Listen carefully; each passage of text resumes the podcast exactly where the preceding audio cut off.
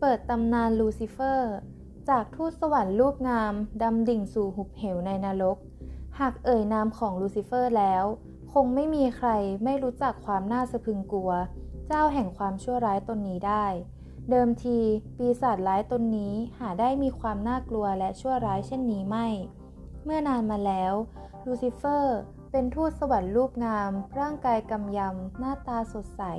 ดวงตากลมโต ริมฝีปากสีชมพู มีผมสีทองคำขาว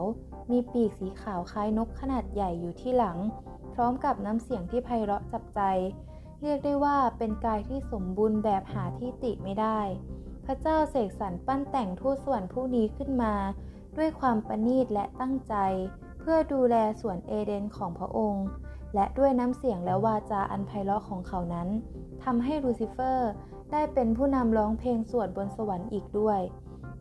ลูซิเฟอร์มีจิตใจอ่อนโยนดีงามเป็นอย่างมากทำให้เขาเป็นที่รักใคร่ของพระองค์ และเหล่าบรรดาทวยเทพน้อยใหญ่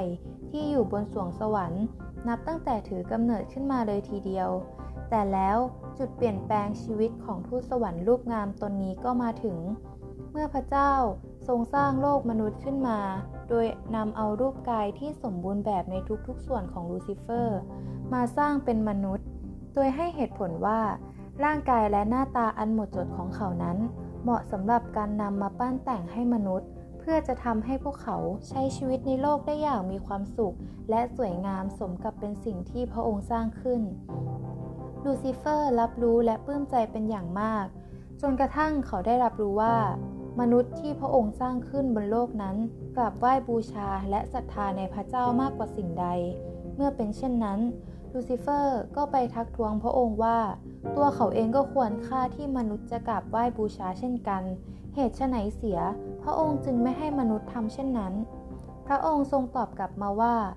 มนุษย์เชื่อว่าท่านเป็นคนสร้างพวกเขาขึ้นมา อีกทั้งพวกเขาทั้งหลายต้องการนำพระองค์ไว้เป็นที่ยึดเหนี่ยวจิตใจด้วยศรัทธาอันแรงกล้า และพระองค์ก็เป็นผู้ปกปักรักษามนุษย์โลก เมื่อได้ยินดังนี้ ความเดือดดาลภายในใจของลูซิเฟอร์ก็ปะทุขึ้นพร้อมกับตะโกนบอกกับพระองค์กลับไปว่า ดีแล้วที่เป็นเช่นนั้น ถ้างั้นข้าพระองค์นี่แหละ จะเป็นผู้ทำลายล้างเหล่ามนุษยชาติให้ย่อยยับเอง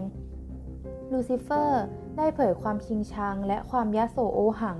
อันเป็นธาตุแท้ของตนออกมาโดยไม่รู้ตัว และเมื่อพระองค์ได้ทรงรู้เช่นเห็นชาติถึงจิตใจอำมหิตของเขา พระองค์จึงตัดสินใจขับไล่ลูซิเฟอร์ ไปยังนรกภูมิใต้พื้นพิภพ ซึ่งมีแต่เปลวไฟแห่งบาป แผดเผาอยู่ชั่วกัปชั่วกัลป์ เมื่อลงมาในนรกรูปโฉมที่งดงามสง่าผ่าเผยในร่างของชายหนุ่มรูปงาม ก็ได้แปลเปลี่ยนไปโดยสิ้นเชิง ปัดนี้ เขากายล่างเป็นจอมปีศาจที่น่ากลัว มีเขาแพ้ขนาดใหญ่อยู่บนหัว ผิวหนังหยาบกระด้าง ในตาสีแดงก่ำ ปีกที่เคยสยายได้สวยงามเช่นนกในตอนนั้น มันกลับกลายเป็นปีกข้างคาวขนาดใหญ่มาแทนที่ มีสามง่ามเป็นอาวุธคู่กาย และด้วยอิทธิฤทธิ์และอำนาจของความชั่วร้ายที่ติดตัวมา ก็ทำให้ลูซิเฟอร์นั้นตั้งตนเป็นหัวหน้าปีศาจในนรกได้อย่างไม่ยาก ลูซิเฟอร์ เริ่มประกาศศักดาความผยองในตนทันที โดยการนำกองทัพปีศาจในนรก บุกขึ้นไปทำสงครามกับพระเจ้า หมายจะทลายสรวงสวรรค์ให้ย่อยยับเป็นจุณ แต่แล้วกองทัพชั่วร้ายของเขาก็ไม่อาจต้านทานกองทัพแห่งพระเจ้าได้กลับแตกพ่ายและถอยทัพกลับขุมนรกอย่างยับเยินไม่มีชิ้นดี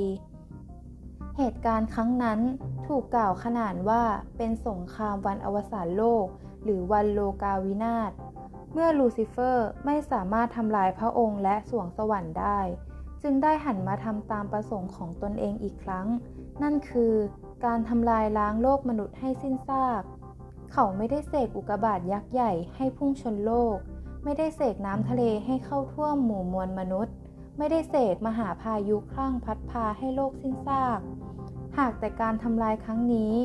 เป็นการเข้าไปครอบงำจิตใจของมนุษย์อย่างช้าๆ จนในที่สุดเขาก็เปลี่ยนคนคนนั้นให้ทำในสิ่งชั่วร้ายแบบไม่คาดคิด ด้วยกิเลส ตัณหา ความอิจฉา ความโลภที่มีอยู่ในบุคคลนั้นเอง นั่นคืออำนาจอันแยบยลของลูซิเฟอร์ ว่ากันว่าคนเรามีทั้งจิตใจที่ขาวสะอาดเหมือนผ้าขาวที่ไร้ตำหนิ และอีกด้านของจิตใจที่เป็นสีดำสนิท หามีสิ่งใดมาเจือปนไม่ นั่นคือด้านที่ดีและเลวของมนุษย์เอง บ่อยครั้งที่เรามีความเอื้อเฟื้อเผื่อแผ่ซึ่งกันและกัน คอยช่วยเหลือต่างๆ นานา และอีกนับครั้งไม่ถ้วน ที่เราคอยแข่งแย่งชิงดีและชิงชังกันบนโลกที่ต้องดิ้นรน เมื่อใดก็ตาม ที่เรามีจิตใจดำในตัวเรามีมากกว่าครึ่ง เมื่อนั้นมันจะมา อย่างไรก็ตาม ยังไม่มีใครสามารถพิสูจน์การมีอยู่จริงของเรื่องนี้ได้อย่างชัดเจน มีเพียงจิตใต้สำนึกของมนุษย์อย่างเราๆเท่านั้น ที่จะสามารถบอกได้ว่าแท้จริงแล้ว ซาตานมันแอบเข้ามาซุกซ่อนในจิตใจเราได้อย่างไร ในยามที่เราถูกปกคลุมไปด้วยความชั่วร้ายอย่างไม่รู้ตัว